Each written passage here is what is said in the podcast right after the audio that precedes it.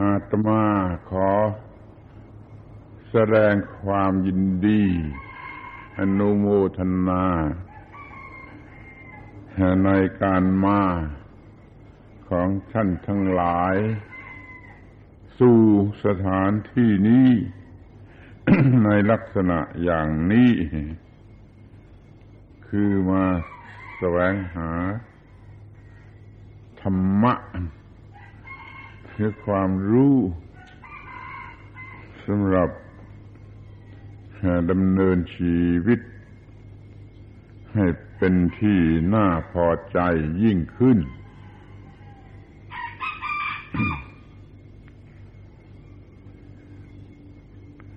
เข้าใจว่าท่านมีความประสงค์อย่างนี้หรือแม้ผู้ที่อำนวยให้ท่านมา ก็มีความประสงค์อย่างนี้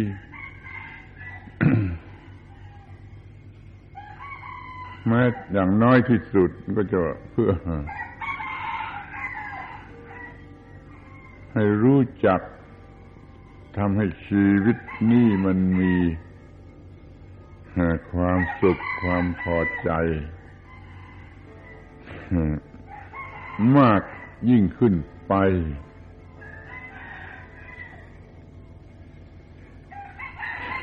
แล้วเราก็มาพบปะพูดจากันในลักษณะอย่างนี้ ที่ได้เลือกเวลาอย่างนี้ ก็มีเหตุผลอยู่บ้าง ส่วนตัวตมานี่ก็ไม่ต้องพูดกันได้ เวลาที่มีเรี่ยวแรงบ้างก็คือเวลา อย่างนี้หรือรุ่งอย่างนี้ แต่ว่าท่านทั้งหลายก็คงจะได้รับให้ความ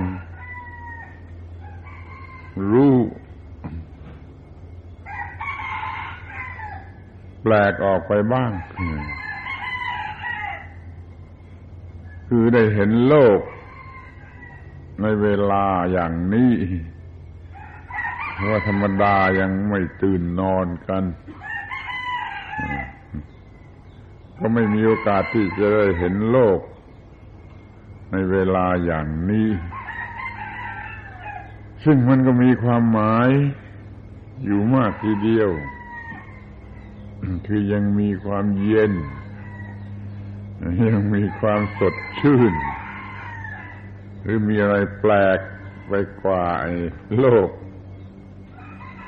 เมื่อมีดวงอาทิตย์ขึ้นมาแล้วคอยสนใจ แม้ว่ามันจะเป็นเรื่องที่ฟื้นความรู้สึก ยังอยากจะนอน แต่ก็ต้องมา พูดกันอย่างนี้ มันก็เป็นการศึกษาอย่างหนึ่งด้วยเหมือนกัน ไม่เพียงแต่ว่าได้ชิมรสได้อากาศที่เราไม่เคยชิมรสนั่นมันก็เป็นการศึกษา แต่ว่าการศึกษาที่ดีกว่านั้นก็คือว่าเรา รู้อะไรมากขึ้น เราบังคับตัวเองได้ มากขึ้นให้มันเหมาะกับสถานการณ์ทุกชนิด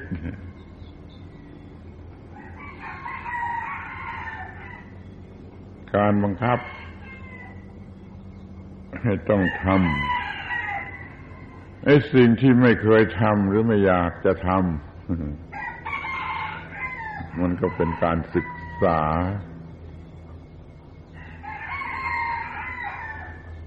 เป็นการศึกษาที่ยังไม่เคยมีไม่เคยได้รับมันเป็นการศึกษาที่แท้จริงยิ่งกว่าการที่เราบังคับจิต ได้มากยิ่งขึ้นไปนั่นแหละ เป็นการศึกษาอย่างยิ่ง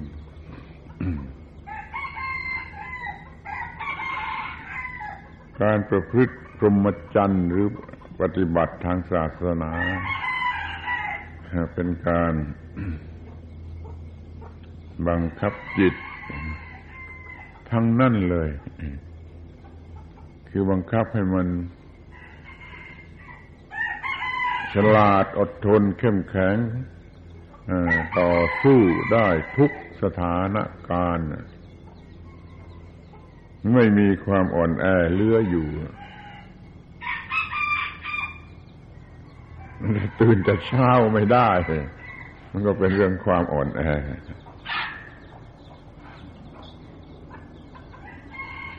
จะตื่นแต่เช้าได้เป็นปกติทำจิตใจให้ สว่างสวัยแจ่มใสเยือกเย็นไปนี่เป็นผลผลกำไร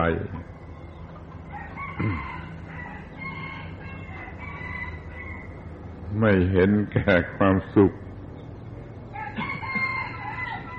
เกี่ยวกับการนอนมากนักนี่ขอให้สนใจไว้ด้วยเถอะว่า มันเป็นการศึกษาธรรมะคือปฏิบัติธรรมะอย่างหนึ่งด้วยเหมือนกัน การที่ตื่นเช้ากว่าธรรมดา ถือว่าเป็นบทเรียนที่ต้องเรียนต้องฝึกด้วยเหมือนกัน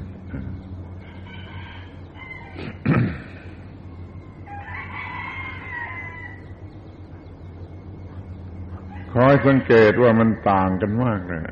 บรรยากาศ ในรอบ 24 ชั่วโมงนี่มันต่างต่างต่างต่างต่างกันควรจะได้รู้สึกรู้จักทุกอย่างทุกชนิด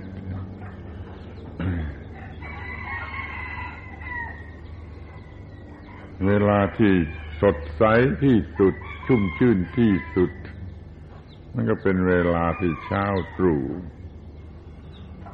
หลังจากการพักผ่อนมาพอสมควรแล้ว จะขึ้นวันใหม่เวลานี้ เป็นเวลาที่อะไรๆก็เตรียมพร้อมสำหรับที่จะทำหน้าที่ เราเคยพูดกันคราวก่อนๆถึงเรื่องว่า ให้มีความสุขรื่นสำราญเหมือนดอกไม้บานยามเช้า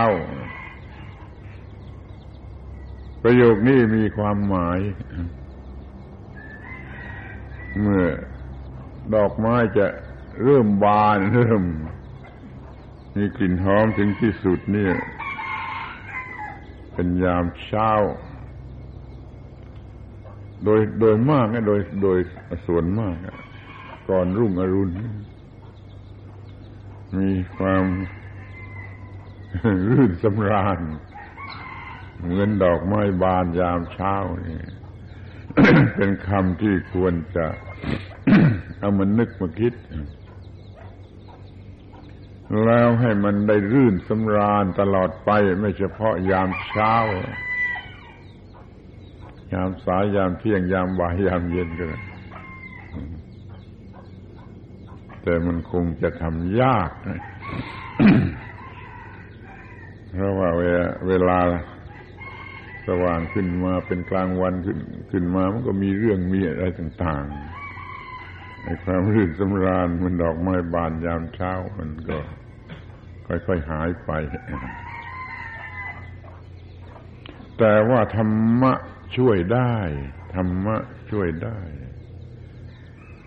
ให้มีความรื่นสำราญเหมือนดอกไม้บานยามเช้าได้แม้ตอนเที่ยงตอนบ่ายตอนสายตอนตอนค่ำคือสามารถดำรงจิตชนิดที่เป็นความปกติ ไว้ได้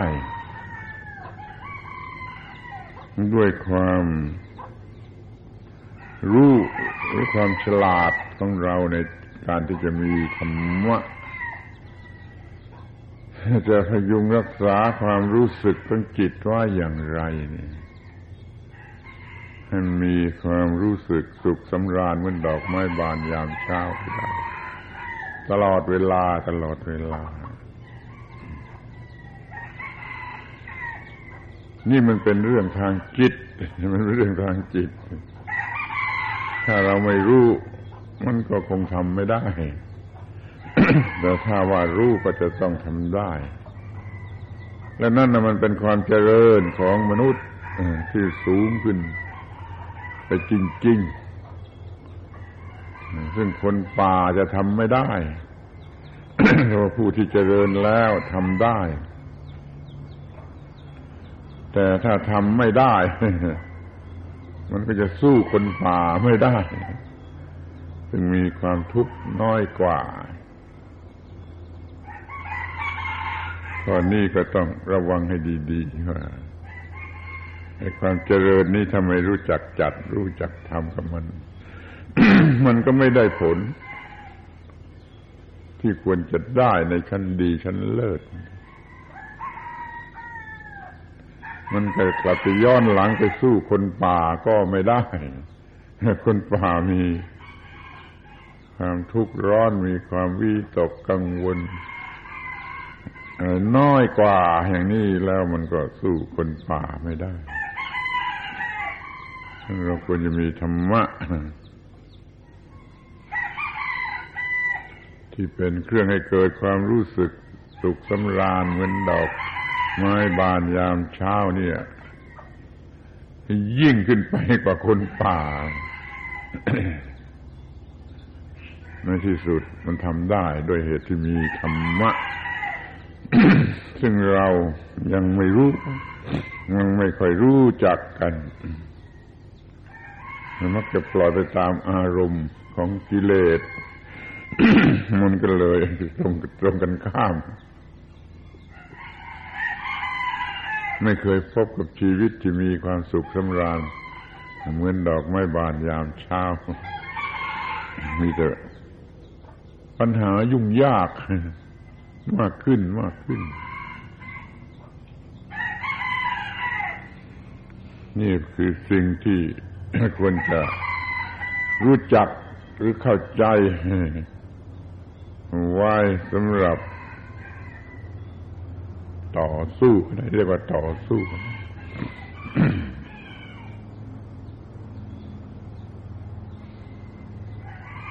มันเป็นการต่อสู้ที่ละเอียดประณีตสุขุมลึกซึ้ง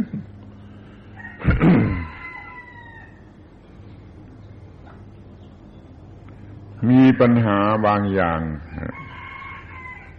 ที่บางคนอาจจะไม่เข้าใจ ว่าเราจะทำไปทำไม ในการที่จะต่อสู้ แก้ไข ปรับปรุงหรืออะไรก็ตามให้ชีวิตนี้มันมีความเยือกเย็นสดสุขสำราญเหมือนดอกไม้บานยามเช้า เราจะปล่อยไปตามเรื่อง ได้หรือไม่ บางคนก็จะแก้ตัวว่าเราไม่ได้เกิดมาโดยความต้องการของเรา เราไม่ต้องรับผิดชอบที่จะปรับปรุงหรือต่อสู้ ถ้าคิดอย่างนี้แล้วก็ มันไม่ตรงกับเรื่องของธรรมชาติไม่ตรงกับหลักการของธรรมชาติ ที่กำหนดมอบหมายมาให้เราประพฤติปฏิบัติในการดำเนินชีวิต ในการมีชีวิตนี่ธรรมชาติมันกำหนดมาไว้สำหรับการต่อสู้ต่อสู้จนกว่าจะชนะ เราจะปฏิเสธนั้นมันไม่มีทางถ้าเราจะไปฆ่าตัวตายก็ไม่ได้ เราจะทนอยู่อย่างมีความระทมทุกข์มันก็ไม่ได้มันก็ต้องปรับปรุงให้ข้าวรูปข้าวรอยกันให้ มีความพอใจ มีชีวิตที่เป็นที่ถูกต้องพอใจมากขึ้นมากขึ้นตามลำดับ ไม่มีทางที่จะปฏิเสธว่าเราไม่รับผิดชอบ เพราะเราไม่ได้ขอร้องเพื่อเกิดมา เราไม่ได้อยากที่จะเกิดมาเลยซ้ำไป แต่ถ้ามันเกิดมาแล้วนี่ มันก็หลีกไม่พ้น มันก็จะต้องยินดี ที่จะ ทำให้มันถูกต้องให้มันกลมกลืนกันไปกับที่ธรรมชาติ มันกำหนดไว้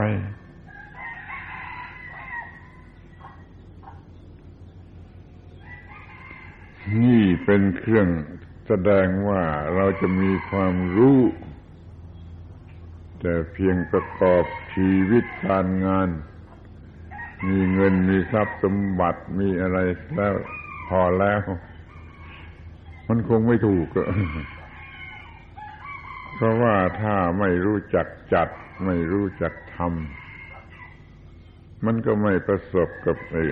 ผลอันนี้คือชีวิตที่สุขสำราญมันดอกไม้บานยามเช้าร่ำรวยสวยงามมีเงินมีทรัพย์สมบัติมหาศาลมีอะไรที่ว่ายกย่องเสริญกันนัก แต่มันไม่มีชีวิตชนิดที่รื่นสำราญเหมือนดอกไม้บานยามเช้า มันมีชีวิตชนิดที่ลุกเป็นไฟจะมากกว่า มีคำล่ออยู่ในบาลีว่าคนธรรมดานี่มีชีวิตชนิด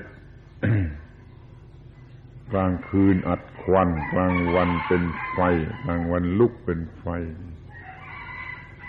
เป็นอย่างนี้แล้วมันก็ไม่มีความหมาย สุขสำราญเหมือนดอกไม้บานยามเช้าธรรมะช่วยได้ ที่จะขจัดในความกลางคืนอัดควันกลางวันเป็นไฟได้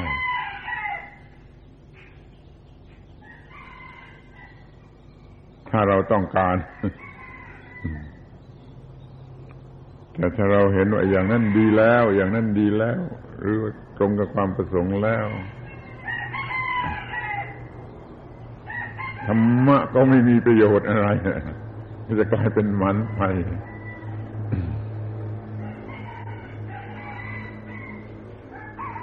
อาการที่เรียกว่าเห็นกงจักเป็นดอกบัวมันก็จะเกิดขึ้น คือเห็นความยุ่งยากลำบากทุกข์ทรมาน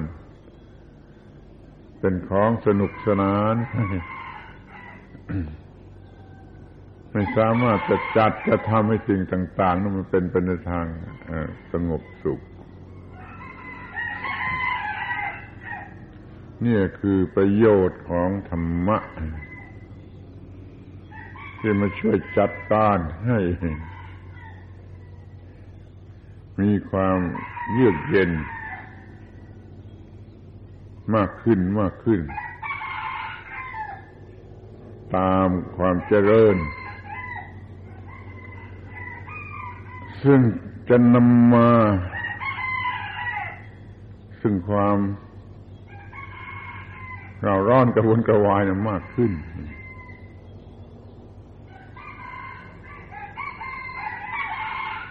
ยิ่งเจริญนะมันยิ่งยุ่งเนี่ยขอให้มองดูดีๆ ยิ่งเจริญจะยิ่งยุ่งด้วยปัญหามันยิ่งเจริญจะต้องมีความรู้ มีความสามารถในการที่จะควบคุมสิ่งเหล่านั้น ในความเจริญจึงจะเป็นสุข หรือเรียกว่าเป็นบุญ ฉะนั้นแล้วความเจริญนั่นแหละจะเป็นตัวบาปจะต้องต้อนรับให้มันตรงกับเรื่องของมัน ยิ่งเจริญก็ให้ยิ่งมีความเยือกเย็น เหมือนดอกไม้บานยามเช้าให้ยิ่งขึ้นไปให้มากออกไปให้แปลกออกไปมันก็เป็นสิ่งที่ทำได้ เพ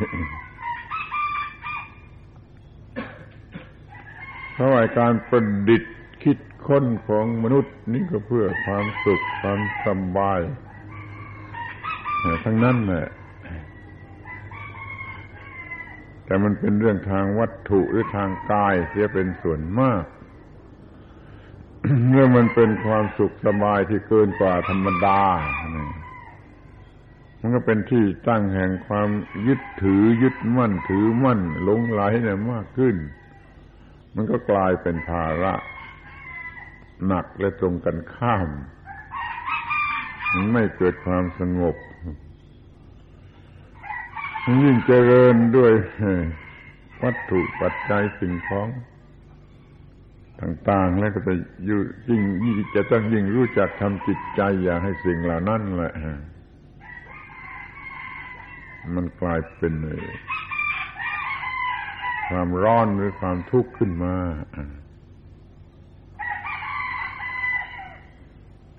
มีคำที่ควรจะเข้าใจกันว่าสักคำหนึ่งว่า เราจะมีชีวิตชนิดที่ ไม่กัดเจ้าของ บางคนอาจจะไม่เข้าใจก็ได้ว่าทำไมชีวิตจะต้องกัดเจ้าของ ถ้ามันเป็นชีวิตของคน ไม่มีธรรมะนะไม่มีธรรมะที่จะพูดตรงๆกับว่าชีวิตของคนโง่ แล้วมันจะกัดเจ้าของคนที่ไม่มีธรรมะ มันจะยึดมั่นจะหมายมั่นในสิ่งที่ เรียกว่าปัจจัยให้เกิดความสุขสนุกสนานมันมากเกินไป แล้วมันก็ต้องไม่ได้อย่างใจ ยิ่งอยากมากเกินไปเท่าไรมันก็ยิ่งไม่ได้อย่างใจมากเท่านั้นมันก็เลยมีชีวิตชนิดที่กัดเจ้าของ มีความรักมีความพอใจในสิ่งที่เป็นที่ตั้งแห่งความรัก ด้วยความโง่เขลา ไอ้สิ่งนั้นกลายเป็นกัดเจ้าของไปเป็นกัดเจ้าของ ไปยึดมั่นในสิ่งใดหมายมั่นในสิ่งใดสิ่งนั้นเลยมันกัดยึดมั่นในตัวชีวิตเองและตัวชีวิตมันกลายเป็นกัดเป็นเป็นของกัดกัดเจ้าของมันก็กัดตัวชีวิตเอง ในสิ่งที่เรียกว่าชีวิตมีจิตคิดนึกได้ มันคิดนึกผิด มันก็กัดเจ้าของต้องร้องไห้ บ่อยๆต้องคับแค้นใจกระทั่งเป็นโรคประสาทเป็นโรคจิตเป็นบ้าฆ่าตัวตายได้ง่าย ๆ ก็มี นี่ลักษณะของชีวิตที่มันกัดเจ้าของ มันปรับปรุงกันไม่ได้ในระหว่างความรู้สึกต่างๆที่มีอยู่ ฝ่ายหนึ่งมันเป็นความโง่ เป็นความไม่รู้เรียกว่าอาวิชชา มันเป็นกิเลสตัณหา มันก็ต้องการไปอย่างหนึ่ง ฝ่ายหนึ่งมันตรงกันข้าม ฝ่ายหนึ่งมันตรงกันข้าม นี่มันเป็นการต่อสู้ถ้าฝ่ายที่เป็นวิชา เป็นปัญญา เป็นความถูกต้องมันชนะเมื่อควบคุมได้สำเร็จแต่ถ้าฝ่ายอาวิชา ฝ่ายที่ไม่รู้จริง รู้ผิดผิดรู้เคล้าเคล้าเป็นฝ่ายชนะ มันก็กลายเป็นกัดเจ้าของชีวิตนั่นจะต้องกัดเจ้าของมีความยุ่งยากลำบากที่เรียกว่าความทุกข์ความทุกข์นั่นคือ การกัด การกัดให้เจ็บปวด ถ้าควบคุมไว้ไม่ได้ มันจะกลายเป็นชนิดนั้นไปหมด คือไปหลงรักผิดผิด จนผิดธรรมชาติ ยึดมั่นถือมั่นหมายมั่น ผิดธรรมชาติมากเกินไปมันก็ จะมีอาการชนิดที่เจ็บปวดแก่ผู้นั้นความรักก็กลายเป็นกัดเจ้าของ ระวังให้ดีๆแม้แต่สิ่งที่เรียกว่าความรัก ถ้าหยุดเป็นด้วยความหมายมั่นความยึดมั่นแล้วมันกัดเจ้าของ ถ้าเป็นไปด้วยสติปัญญานั่นมันจึงเชิจะน่าดูคือไม่กัดเจ้าของ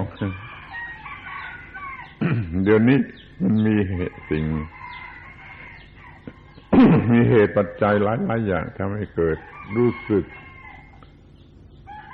ไปตามการปรุงแต่งในจิตใจด้วยอำนาจของอวิชชาไม่รู้ตามที่เป็นจริง สิ่งที่เราจะต้องสังเกตดูดีๆว่า ความรัก ความโกรธ กัดกัดกัดยังไง ความเกลียด ความกลัว มันมีอยู่ตลอดเวลาความตื่นเต้น ตื่นเต้น ตื่นเต้น ในสิ่งที่ชวนให้มันตื่นเต้น แล้วความวิตกกังวล ความอาลัยอาวรณ์ความอิจฉาริษยา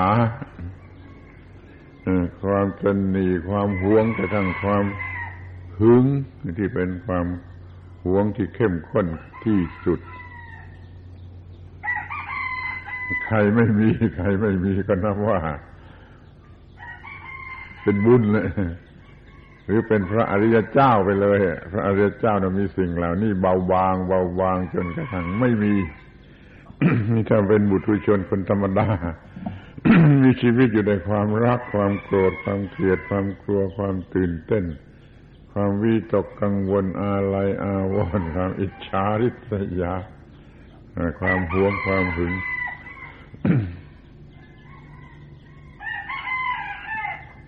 มันเป็นภาระหนัก กดทับจิตใจก็มีบางทีก็เป็นเรื่องผูกมัด ดิ้นรนไม่ไหวก็มี บางทีก็เป็นความเผาลนในร่าร้อนก็ย่างให้สุก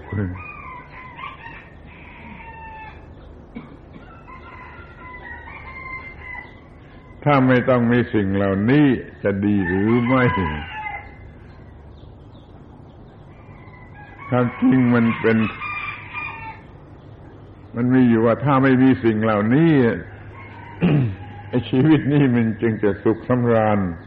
เหมือนดอกไม้บานยามเช้า ถ้ามันเต็มด้วยความรักความโกรธความเกลียดความกลัวความตื่นเต้นวิตกกังวล อะไรอาวรณ์เหล่านี้แล้วมันจะสุขสำราญได้อย่างไร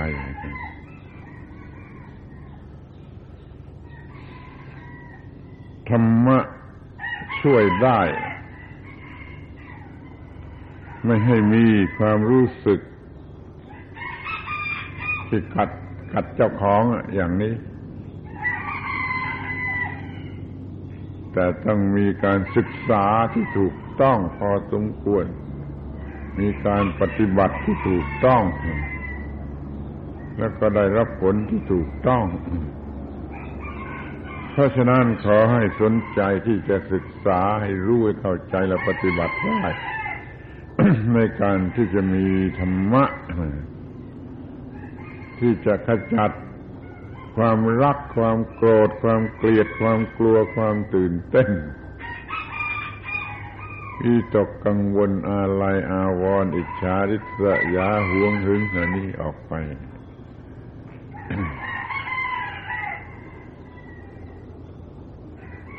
ควรจะพิจารณา เรื่องเหล่านี้แหละให้เพียงพอ ให้เข้าใจเพียงพอมิฉะนั้นไม่มีหวังที่จะมีชีวิตลื่นสำราญเหมือนดอกไม้บานยามเช้า มันจะเป็นอยู่ด้วยความหิว ความกระหาย นี่เป็นข้อแรก แล้วมันก็จะทำไปต่าง ๆ นานนะจนเกิดที่ ความรักความโกรธความเกลียดความกลัวความตื่นเต้นอะไรขึ้นมา ครบถ้วน เพราะมันไม่รู้ตามที่เป็นจริงว่าจะต้องดำรงชีวิตกันอย่างไร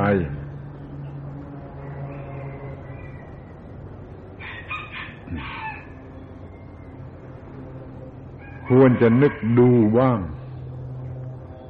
แม้เราจะไม่เคยเห็น แต่ว่าก็มีเรื่องราวพอที่จะนึกคิดไปได้ว่าฤาษีชีไพรอยู่ในป่า ไม่มีทรัพย์สมบัติอะไร ไปเก็บอาหาร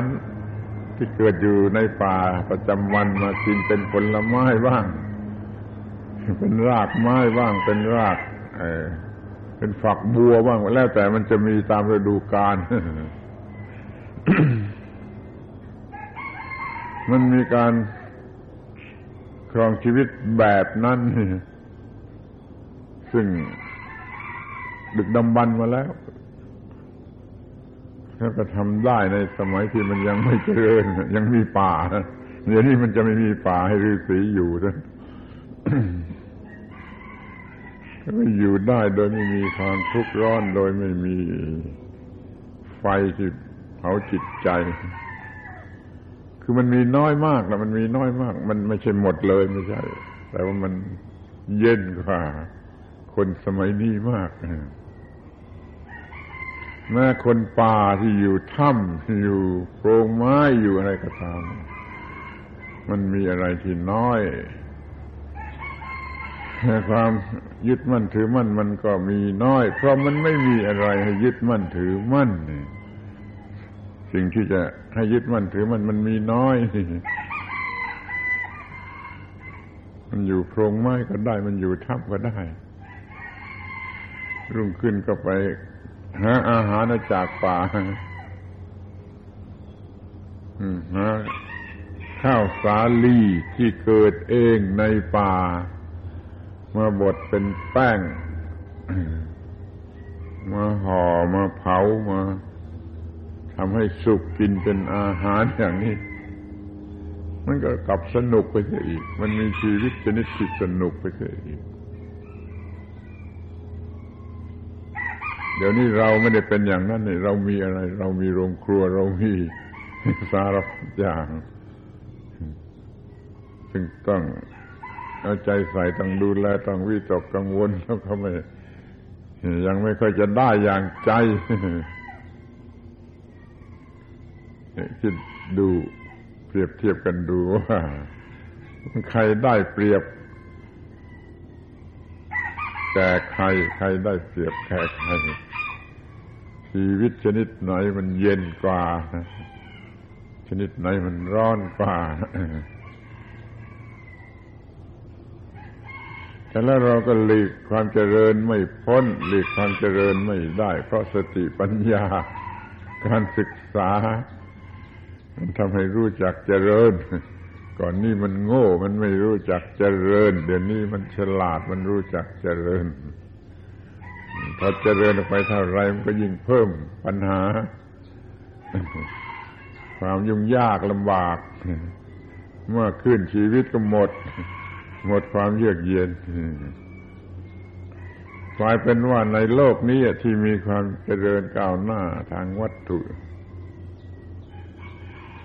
เราจะต้องมีอะไรเข้ามาชดเชย เพื่อไม่เกิดความเร่าร้อนอย่างที่ว่า อย่ารังเกียจเกลียดกลัวเลย พยายามนึกหรือท่องท่องไอ้คำเหล่านี้ไว้ว่างแม้ว่ามันจะอยู่ในลักษณะที่เป็นศัตรู เราจะรู้จักศัตรูและรู้จักป้องกันแก้ไขความรักความโกรธความเกลียดความกลัวความตื่นเต้น ความวิตกกังวลอะไรอาวรณ์ความอิจฉาริษยาความแข่งขัน ความหวงความหึง เราสามารถขจัดปัดเป่าไปได้เท่าไรหรือเราดับไฟ ดับไฟแต่ละกองละกองนั้นมันดับมอดไปได้เท่าไรมันดับไปได้เท่าไรไอ้ชีวิตนี้มันก็เย็น สุขสำราญมันดอกไม้บานยามเช้าเป็นที่แน่นอน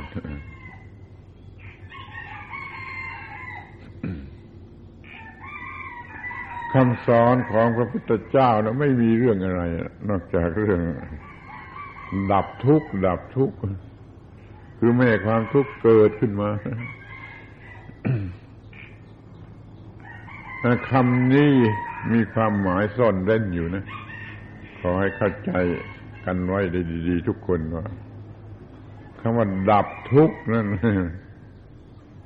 มันไม่ได้หมายความว่าไปดับทุกข์ มันหมายความว่าป้องกันไม่ให้ความทุกข์เกิดขึ้นมานั่นนะดับทุกข์มันอยู่ที่กระพฤติกระทำถูกต้องไม่ความทุกข์เกิดขึ้นมาแต่ความทุกข์เกิดขึ้นมาแล้วไปดับที่ตัวความทุกข์คนโบราณเขาเรียกว่า เอาไม้สั้นไปรันขี้คิดดูเองไม้สั้นไปรันขี้ มันจะยุ่งยากลำบากเลอะเทอะไปหมดไม่ใช่ไม้ยาวๆหรือว่า ไม่ทำให้มันขี้มันจึงจะเป็นการแก้ปัญหาเห็นความดับทุกข์ดับทุกข์พูดกันนี่มัน มีความหมายที่ต้องรู้ว่า ที่แท้คือมันไม่ให้มีความทุกข์เกิดขึ้นมา เพราะว่ามันไปดับที่ต้นเหตุมันไปดับที่ต้นเหตุไม่ใช่ว่าความทุกข์เกิดขึ้นมาแล้วมันจะเล่นงานที่ตัวความทุกข์มันก็ยิ่งเป็นทุกข์มากขึ้น ไฟเกิดขึ้นแล้วไปดับไฟกับการที่ป้องกันไม่ไฟมันเกิดขึ้นอันไหนมันจะดีกว่ากัน อันไหนมันจะเป็นการดับทุกข์ ดับไฟที่แท้จริงคอยสนใจนั้นเรามีชีวิต แล้วก็เรามีความรู้ ที่จะไม่ให้ชีวิตเนี่ยมันกลายเป็นไฟหรือเป็นกัดเจ้าของขึ้นมาคือทำผิดแล้วไม่ต้องมีอะไรไอตัวชีวิตเองมันจะกัดเจ้าของคือกัดตัวเอง กัดตัวเองเราถือชีวิตเป็นตัวเราเป็นของเรา มันก็กัดตัวเอง คนที่มีความทุกข์ประการใดประการหนึ่งอยู่ ก็เรียกว่า ชีวิตนี้ยังกัดเจ้าของ เดี๋ยวความรัก เดี๋ยวความโกรธ เดี๋ยวความเกลียด เดี๋ยวความกลัว เดี๋ยวความตื่นเต้น อย่างที่ว่ามาแล้วเป็นบัญชีหางว่าวจะจำไว้ดี ๆ รู้จักมันไว้ดีๆก็จะจะสามารถ ป้องกันที่เรียกป้องกัน ไม่มันเกิดขึ้นนี่สบายกว่า สบายกว่าเกิดขึ้นแล้วเลยต้องจะจัดการกับมัน มันก็ไฟไหม้แล้วไหม้ตัวเราแล้ว จึงจะจัดการนี่มันมันไม่ไหวแล้วใหญ่ไฟมันเกิดนั่นแหละดี นั่นท่านทั้งหลายขนขวายหาทรัพย์สมบัติ หาเกียรติยศชื่อเสียง หามิตรสหาย หาคู่ครอง หาคู่ชีวิตชีวาอะไรกันไปตามเรื่อง ก็ต้องระวังใหญ่สิ่งเหล่านี้มันเกิดเป็นปัญหาขึ้นมาทรัพย์สมบัติ ถือกันว่าเป็นปัจจัยแห่งความสุข แต่เมื่อจัดกับมันไม่ถูกต้องมันก็กัดเจ้าของมันต้องฆ่าตัวตายเพราะทรัพย์สมบัติกันก็ได้เป็นมหาเศรษฐีแล้วมันก็ยังมีการฆ่าตัวตายโดยเรื่องเกี่ยวกับทรัพย์สมบัตินั่นเอง นี่เป็นสิ่งที่ว่า จัดการกับชีวิตไม่ถูกต้อง จัดการกับชีวิตไม่ถูกต้อง มันก็ขัดเจ้าของ นั้นขออย่าให้มีอะไรที่มันเป็นการกัดเจ้าของให้มัน ให้มันถูกต้องไปเสียให้หมด รู้ว่าธรรมะคือหน้าที่หน้าที่คือธรรมะ ปฏิบัติต่อหน้าที่ให้มันสนุกให้มันสนุกเป็นสุขในการปฏิบัติหน้าที่มีหน้าที่อย่างไร จัดให้หน้าที่นั่นแหละ เป็นเครื่องอำนวยความสุข หน้าที่ในการหาเลี้ยงชีวิตอาชีพที่ทำอยู่ ที่ไร่นาที่ออฟฟิศที่ไหนก็ตามอาชีพที่ทำอยู่ จัดให้ดีๆ ให้มันเป็น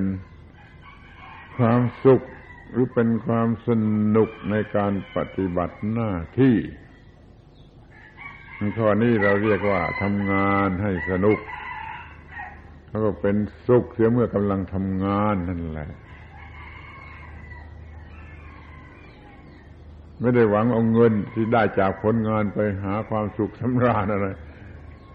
ไอ้ความสุขสำราญชนิดนั้นมันจะกัดเจ้าของไอ้ความสุขชนิดที่มันทำหน้าที่ให้ถูกต้องพอใจ ถูกต้องพอใจ หน้าที่อะไรก็ถูกต้องพอใจ ถูกต้องพอใจ ความพอใจนั้นเป็นความสุข แล้วก็ไม่กัดเจ้าของ เป็นที่แน่นอนได้ว่า ความสุขที่เกิดมาจากการทำหน้าที่ถูกต้องพอใจ ถูกต้องพอใจ กัดเจ้าของ ไม่ก็ไม่มีกัดเจ้าของทำงานแล้วรวบรวมเงินแล้วไปซื้อเหล้ากินไปทำสมเลเทเมาอะไรต่าง ๆ นั่นนะมันกลายเป็นกัดเจ้าของ ธรรมะคือหน้าที่หน้าที่คือธรรมะนี่เป็นคำเดียวกัน ไม่มีทำหน้าที่มันก็คือตาย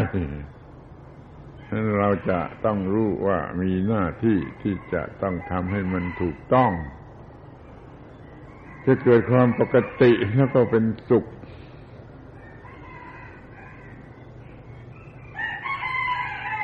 หน้าที่ของชาวไร่ชาวนาก็ไปเลย ตามแบบนั้นหน้าที่ของ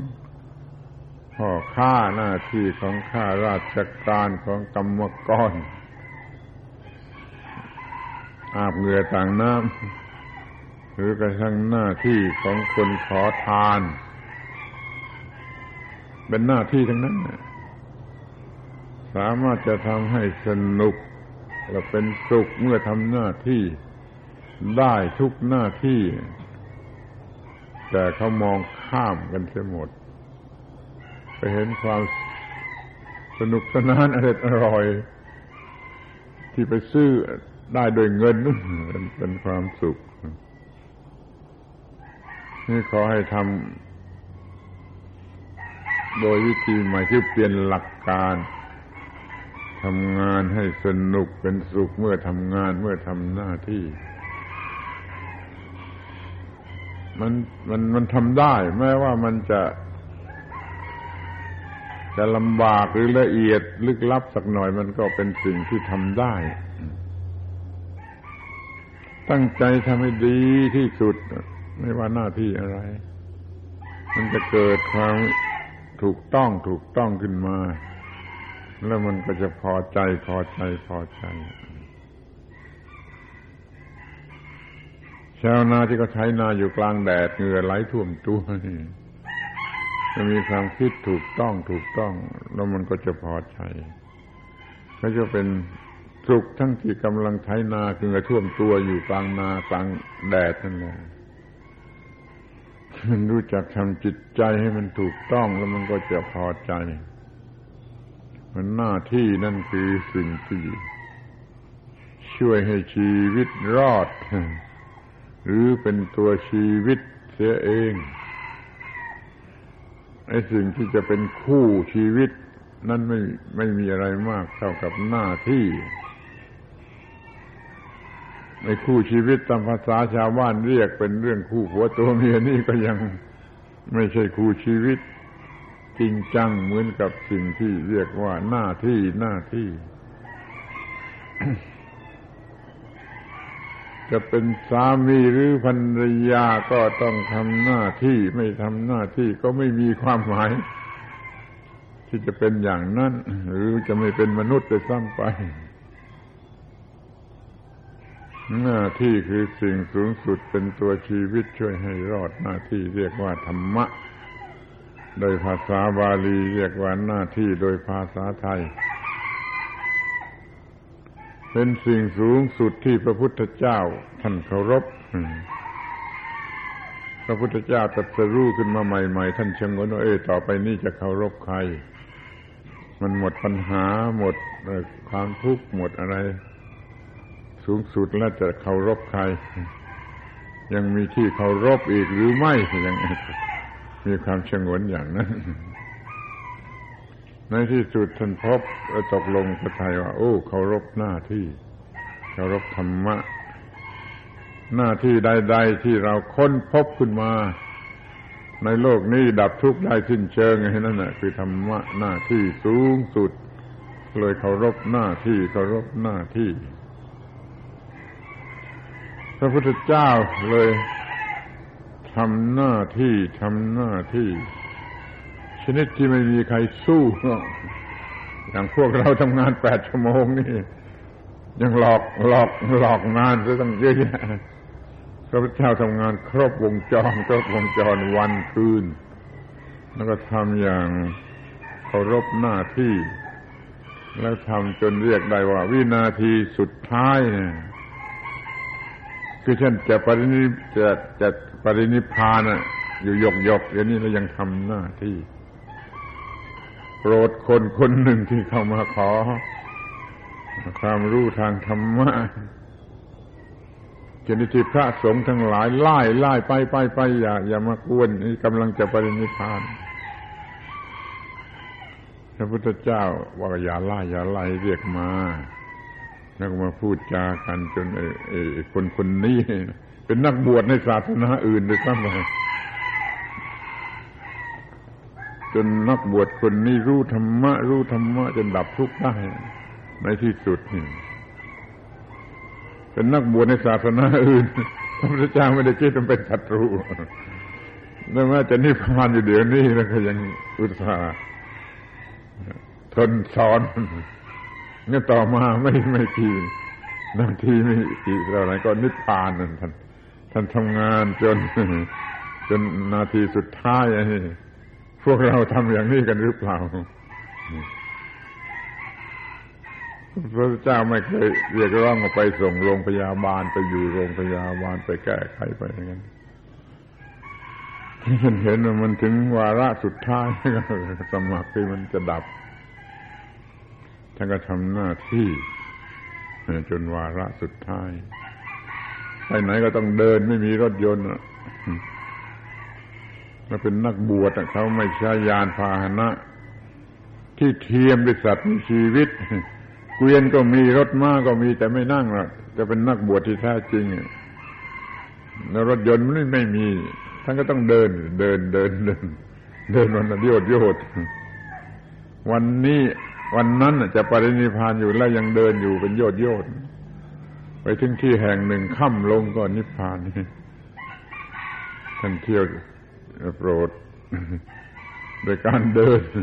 จนตลอดชีวิตตอนหัวรุ่งอย่างนี้กันคิดดูว่าจะไปโปรดใครวันนี้ สว่างขึ้นก็ไปหาโอกาส พบมันจนได้ จนได้พูดจาโปรดมันได้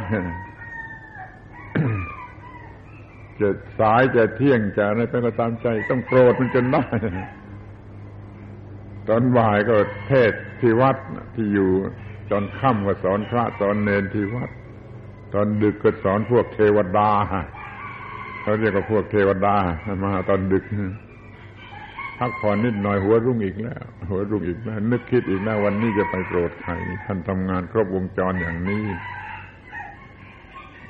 ใครเอาอย่างพระพุทธเจ้าวางทำงานในครบวงจรอย่างนี้พระพุทธเจ้าเป็นพระอรหันต์ อยู่เนื้อความพอใจหรือไม่พอใจ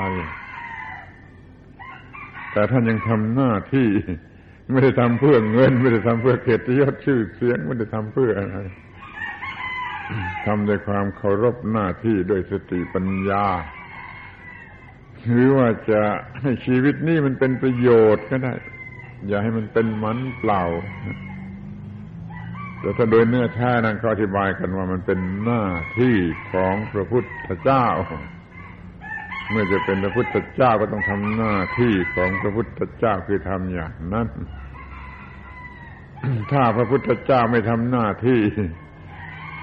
มันก็ไม่มีธรรมะปรากฏขึ้นมาในโลก แล้วก็ไม่ได้สอนสืบสืบต่อต่อกันมาจนถึงพวกเราสมัยนี้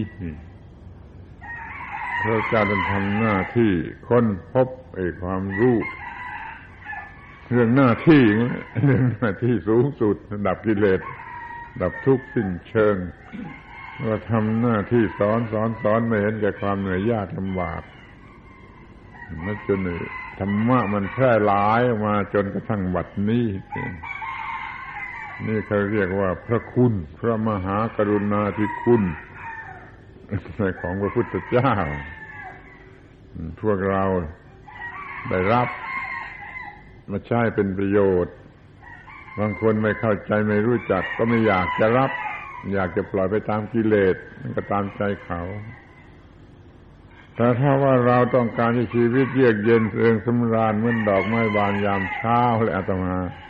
ขอยืนยันว่าไม่มีทางอื่นหรอก มีทางเดียวคือทำหน้าที่ให้ถูกต้องหน้าที่ให้ถูกต้อง มีศีลให้ถูกต้องคือทางกายทางวาจาถูกต้อง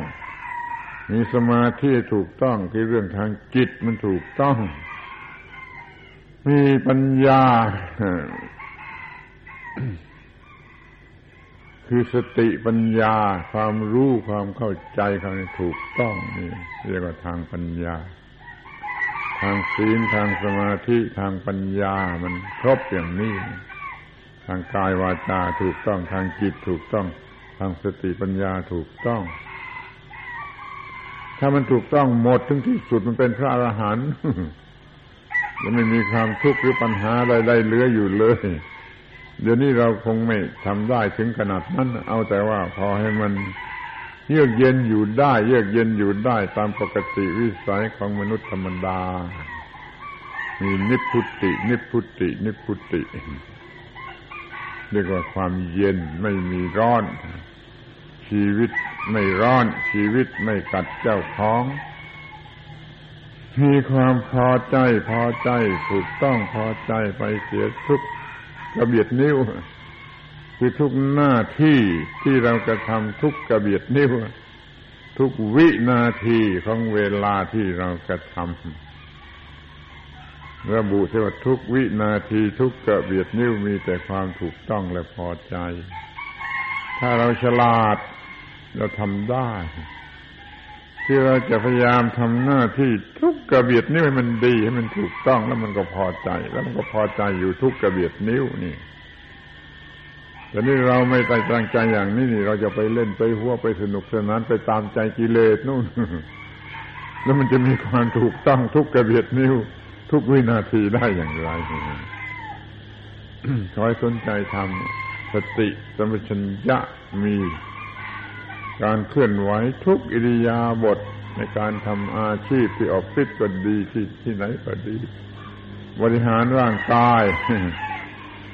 กินข้าวอาบน้ำทุกกระเบียดนิ้วถูกต้อง ไม่จะล้างหน้าจะถูฟัน ทุกกระเบียดนิ้วถูกต้อง พอใจตลอดเวลาที่ล้างหน้าถูฟัน พอใจที่เวลาอาบน้ำถูกต้องพอใจทุกกระเบียดนิ้วตลอดเวลาที่อาบน้ำแม่นั่งถ่ายจาราปัสสาวะก็ยังถูกต้องพอใจรับประทานอาหารถูกต้องพอใจ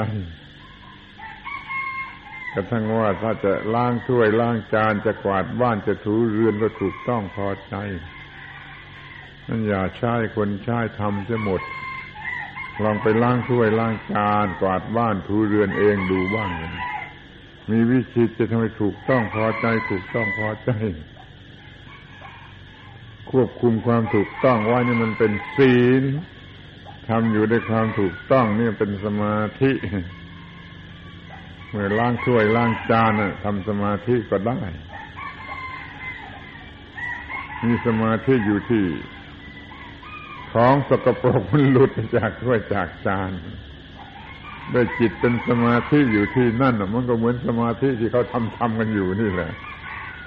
ในกวาดบ้านทูเรือนสมาธิอยู่ที่ปลายไม้กวาดที่มันลากไปตามพื้นฝุ่นละอองติดไปจิตใจอยู่ที่นั่นเมื่อขับรถยนต์ตาดูไปตามถนน แต่จิตใจอยู่ที่ล้อที่แตะดิน รักษามันจะทำสมาธิได้ไม่ว่าเวลาไหน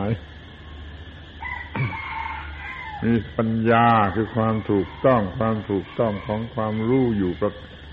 จำอยู่ด้วย เรามีศีลมีสมาธิปัญญาชนิดนี้รอดตัวแหละมันเป็นศีลสมาธิปัญญาที่เป็นตัวการปฏิบัติ มันเป็นการปฏิบัติแล้ว โดยมากมันมีแต่ศีลสมาธิปัญญาอยู่ในสมุดอยู่ในคำพีอยู่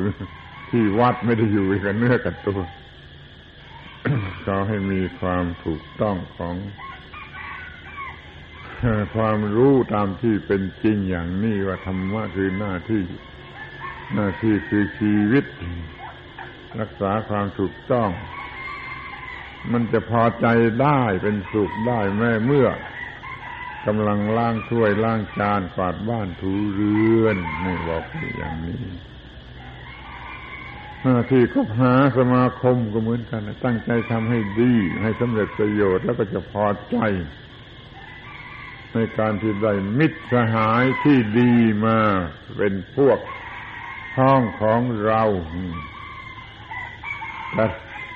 แต่ถ้าเราไม่ตั้งใจทำมันไม่ได้หรอก ไม่มีมิตรสหายที่ที่ดี ที่เป็นสัตบุรุษมาเป็นเพื่อนข้างเคียงนี่จะมีทรัพย์สมบัติก็ดี มีเกียรติยศชื่อเสียงก็ดี มีมิตรสหายก็ดี ให้มันได้มาด้วยความถูกต้อง ถูกต้องถูกต้องแล้วมันก็จะถูกต้องอยู่ตลอดเวลา มีทรัพย์สมบัติที่ไม่กัดเจ้าของ ไม่ยึดถือด้วยความโง่เขลามีเกียรติยศชื่อเสียงที่ไม่กัดเจ้าของ คือไม่หมายมั่นไม่ยึดถือด้วยอุปาทาน มีมิตรสหายที่ดีปฏิบัติต่อกันเป็นอย่างดี นี่ก็จะพอเรียกได้ว่าชีวิตนี้รื่นสำราญเหมือนดอกไม้บานยามเช้าได้อย่างหนึ่งแล้ว แต่ไม่ใช่เฉพาะยามเช้ายามเที่ยงยามบ่ายยามค่ำยามคืนอะไรก็ มีความรื่นสำราญได้โดยการสมบูรณ์ด้วยความถูกต้องในการมีทรัพย์สมบัติ มีเกียรติยศชื่อเสียงมีวิตสหายที่ดีอ้าวทีนี้แค่มันยิ่งไปกว่านั้นก็มีธรรมะอีกหมวดหนึ่ง คือมีจิตใจที่มั่นคง มั่นคง ไม่มีอะไรมาปรุงแต่งให้ผิดปกติไปได้มีจิตใจมั่นคง ไม่มีอะไรมาทำให้ยินดีหรือยินร้ายนี่นี่มันสูงสุดล้วมันจนถึงไม่ยินดีไม่ยินร้ายความยินดีพอใจหัวเราะร่าอยู่เนี่ย มันสนุกอยู่เมื่อไรอะมันเป็นความสงบที่ไหน มันเป็นความวุ่นวายชนิดหนึ่ง หัวเราะก็วุ่นวาย ร้องไห้ก็วุ่นวาย ไม่ทั้งสองอย่าง เป็นความสงบ ดีใจก็วุ่นวาย เนื้อเต้นกินข้าวไม่ลง เสียใจก็ทนไม่ไหว อย่าดีใจ อย่าเสียใจ คิดดูให้ดีมีได้อย่างไร ไม่ต้องดีใจไม่ต้องเสียใจ นั่นแหละคือความสงบสุข รื่นสำราญเหมือนดอกไม้บานยามเช้าแท้จริง แท้จริงถึงที่สุดเลย แต่ไม่เคยจะมีใครชอบ ไม่เคยจะมีใครชอบพระเจ้าตื่นเต้นหัวเราะร่าสนุกสนานสวนเสเฮฮามหารู้ไหมว่านั่นคือความวุ่นวายความไม่สงบความถูกหลอกลวงและจะถูกชีวิตนั่นเองอะกัดเจ้าของไอ้หัวเราะนั่นมันจะกัดเจ้าของ ดีใจมันจะกัดเจ้าของระวังให้ดี ถ้าอยู่เหนือคือไม่ดีใจไม่เสียใจไม่เป็นบวกไม่เป็นลบเยือกเย็นที่สุดยิ่งกว่าดอกไม้บานยามเช้าซะอีกจิตมั่นคงไม่เปลี่ยนแปลงเป็นบวกและเป็นลบ คือไม่ดีใจไม่เสียใจ เรียกเป็นภาษาบาลีว่าอะตัมมยตา คงจะไม่มีใครชอบฟังคำนี้มันแปลกอะตัมมยตา แปลว่าปัจจัยอะไรปรุงแต่งไม่ได้ ไม่สำเร็จมาแต่การปรุงแต่งของปัจจัยนั่นนั่นคือมันเป็นอิสระ ไม่มีอะไรมาทำให้รู้สึกเป็นบวก ไม่มีอะไรมาทำให้รู้สึกเป็นลบ แต่ปกติอยู่ตลอดเวลา คนคนนี้ไม่ร้องไห้ไม่หัวเราะ คนคนนี้จะไม่ดีใจเสียใจให้กระหืดกระหอบ แต่ปกติอยู่ตลอดเวลา นี่เรียกว่ามีอตมมยตา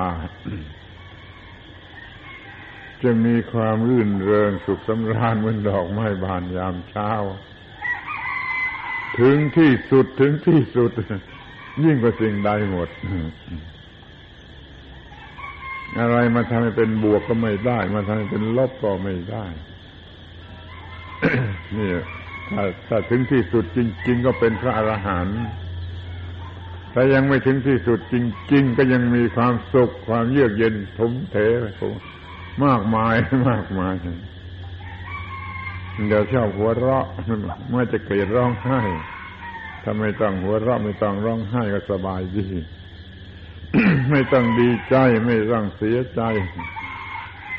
ดีใจนะคุณลองไปดีใจ ดีใจ ดีใจเดี๋ยวก็เหนื่อยหอบกันเรื่องดีใจนั้นภาษาธรรมะจึงเรียกว่า ไม่ไม่ไม่ยินดียินร้ายเหมือนกับภาษาวิทยาศาสตร์ เรียกว่าไม่บวกและไม่ลบ บวกก็กระตุ้นไปทาง ลบก็กระตุ้นไปทาง มีตัวกูอย่างบวก มีตัวกูอย่างลบบ้าทั้งนั้นไม่บวกไม่ลบนั่นแหละมันเป็นความดับเป็นความเย็นเป็นนิด เรียกว่าอะตมมยตา จิตเปลี่ยนแปลงไปตามสิ่งแวดล้อมไม่ได้ ไม่มีอะไรมาทำให้รู้สึกยินดียินร้าย ทางตาก็ตามทางหูเสียงทั้งหลายก็ตามจมูกกลิ่นก็ตามรสลิ้นรสนี่ก็ตาม ผิวหนังสัมผัสผิวหนังอะไรก็ตามกระทั่งความคิดนึกขึ้นมาภายในใจเองก็ตาม ไม่เกิดความรู้สึกไปทางบวกหรือทางลบปกติอยู่เสมอเต็มอยู่ด้วยสติปัญญา รู้ว่าจะจัดการกับสิ่งนี้อย่างไรก็จัดการไปจัดการไปโดยโดยไม่ไม่ต้องเป็นบวก ไม่ต้องเป็นลบ ไม่ต้องดีใจเสียใจ ไม่ต้องหัวเราะร้องไห้ ก็สามารถปฏิบัติหน้าที่ในชีวิตตลอดทั้งวันทั้งคืนทั้งเดือนทั้งปีได้ถูกต้อง ไม่ต้องดีใจไม่ต้องเสียใจชีวิตที่ประเสริฐสุด แต่คนเรามันชอบดีใจชอบหัวเราะ มันก็ไม่ต้องพบ กันกับชีวิตที่ประเสริฐอยู่เหนือบวกเหนือลบเรียกว่าอธรรมยตา เดี๋ยวนี้ยังไม่ได้ ก็รู้เรื่องมันไหวก่อนก็ได้ มีอธรรมยตาเมื่อไรจะมีชีวิตรื่นเริงเหมือนดอกไม้บานยามเช้า ยิ่งกว่าดอกไม้บานยามเช้าเพราดอกไม้บานยามเช้าเที่ยงขึ้นมา มันก็เหี่ยวมันก็แห้งก็โรยในวันรุ่งขึ้น ถ้ามีอตมยตาอย่างนี้มันเป็นดอกไม้ที่ไม่รู้จักโรย มันรื่นเริงตลอดไปไม่รู้จักโรยนี่ชีวิตอย่างนี้ไม่กัดเจ้าของเมื่อเป็นไปถึงที่สุด เรียกกันว่าบรรลุพระนิพพาน ยังไม่บรรลุพระนิพพานเต็มขนาดก็อยู่ในระดับที่ชาวบ้านทั่วไปควรจะมี อย่าต้องรักโกรธเกลียดกลัวตื่นเต้นวิตกกังวลอะไรอาวรอิจฉาริษยาหวงหึงให้มันรบกวนจิตใจเลย มันว่างจากสิ่งเหล่านี้ ชีวิตนี้ก็จะเยือกเย็นอย่างที่ควรจะถึงควรจะได้ควรจะถึง ไม่เสียชาติเกิด ถ้ายังไม่ถึงขั้นนี้ก็เรียกว่ามันยังไม่ได้สิ่งที่ดีที่สุดที่มนุษย์ควรจะได้ จงพยายามมีความตั้งใจที่ให้มันได้สิ่งที่ดีที่สุดที่มนุษย์ควรจะได้ อย่าปฏิเสธว่าไม่รับผิดชอบ ไม่พยายามจะได้สิ่งที่ดีที่สุด เพราะเราไม่ได้ต้องการ เราไม่ได้เกิดมาด้วยความต้องการ เราไม่อยากจะทำแล้วจะทำอะไรทีนี้ ก็ปล่อยไปตามกิเลสก็หนักไปกว่าเก่า มันตั้งใจหมายมั่นจะได้สิ่งที่ดีที่สุดเท่าที่มนุษย์ควรจะได้กันเสียดีกว่า สิ่งนั้นเรียกว่าธรรมะธรรมะ ปฏิบัติไปตามลำดับไปตามลำดับ ที่เรียกว่าศีลสมาธิปัญญาเนี่ยคือขั้นบันไดในที่สุดก็จะถึงจุดหมายปลายทางเป็นชีวิตชนิดที่อะไรกระทบกระทั่งไม่ได้ มันไม่เปลี่ยนแปลงำนี้มันอธิบายยาก แต่อธิบายได้คำสั้นๆว่ามันไม่เปลี่ยนแปลงไปตามสิ่งแวดล้อม เราไม่รู้จะอธิบายอย่างไรกับพวกฝรั่ง เราก็ต้องอธิบายโดยเปรียบเทียบว่า ถ้าหญิงสาวคนหนึ่งมีจิตใจเป็นอตมมยตาให้ชายชู้ที่เฉลียวฉลาดสักฟูงหนึ่งก็มาเกี้ยวไม่สำเร็จนี่อตมมยตาคืออะไร ดูเอาเอง ที่มีอยู่ในจิตใจของผู้นั้นหรือผู้ชายก็เหมือนกันชายหนุ่มที่มีอตมยตา ให้นางฟ้ามาสักฟูงก็เกี่ยวไปไม่สำเร็จนี่สิ่งนี้เรียกว่าอตมยตาขอให้สนใจคำนี้ไว้ คือธรรมะที่ทำให้เกิดความคงที่ ไม่มีอะไรมาปรุงแต่ง ให้หัวเราะให้ร้องไห้ดีใจเสียใจนั่นแหละ เยือกเย็นรื่นเริงสำราญเหมือนดอกไม้บานยามเช้าโดยแท้จริงในสูงสุดเด็ดขาดยิ่งกว่าดอกไม้ธรรมดา ก็เป็นดอกไม้ของจิตใจ เบิกบานแล้วไม่รู้จักโรยขอให้ทุกคนที่อุตส่าห์มาศึกษาหาความรู้ทางธรรมะ ที่สวนโมก เรื่องมันมีอย่างนี้ เรื่องของพระพุทธเจ้ามันมีอย่างนี้ ขอให้เข้าใจไปตามลำดับตามลำดับ ศึกษาเข้าใจแจ่มแจ้งชัดเจนแล้วปฏิบัติไปทีละนิดทีละนิดทีละนิดเรื่อยไปอย่าท้อถอย มันก็จะถึงจุดอันนั้นจุดชีวิตชนิดที่ไม่กัดเจ้าของมีแต่ความเยือกเย็นมีแต่ประโยชน์ เป็นประโยชน์ตนเองเป็นประโยชน์ผู้อื่น เป็นประโยชน์ทั้งโลก โดยการมีธรรมะ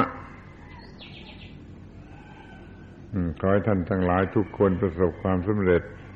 ในการมาแสวงหาธรรมะที่สวนโมก มีธรรมะเป็นเครื่องดำเนินชีวิต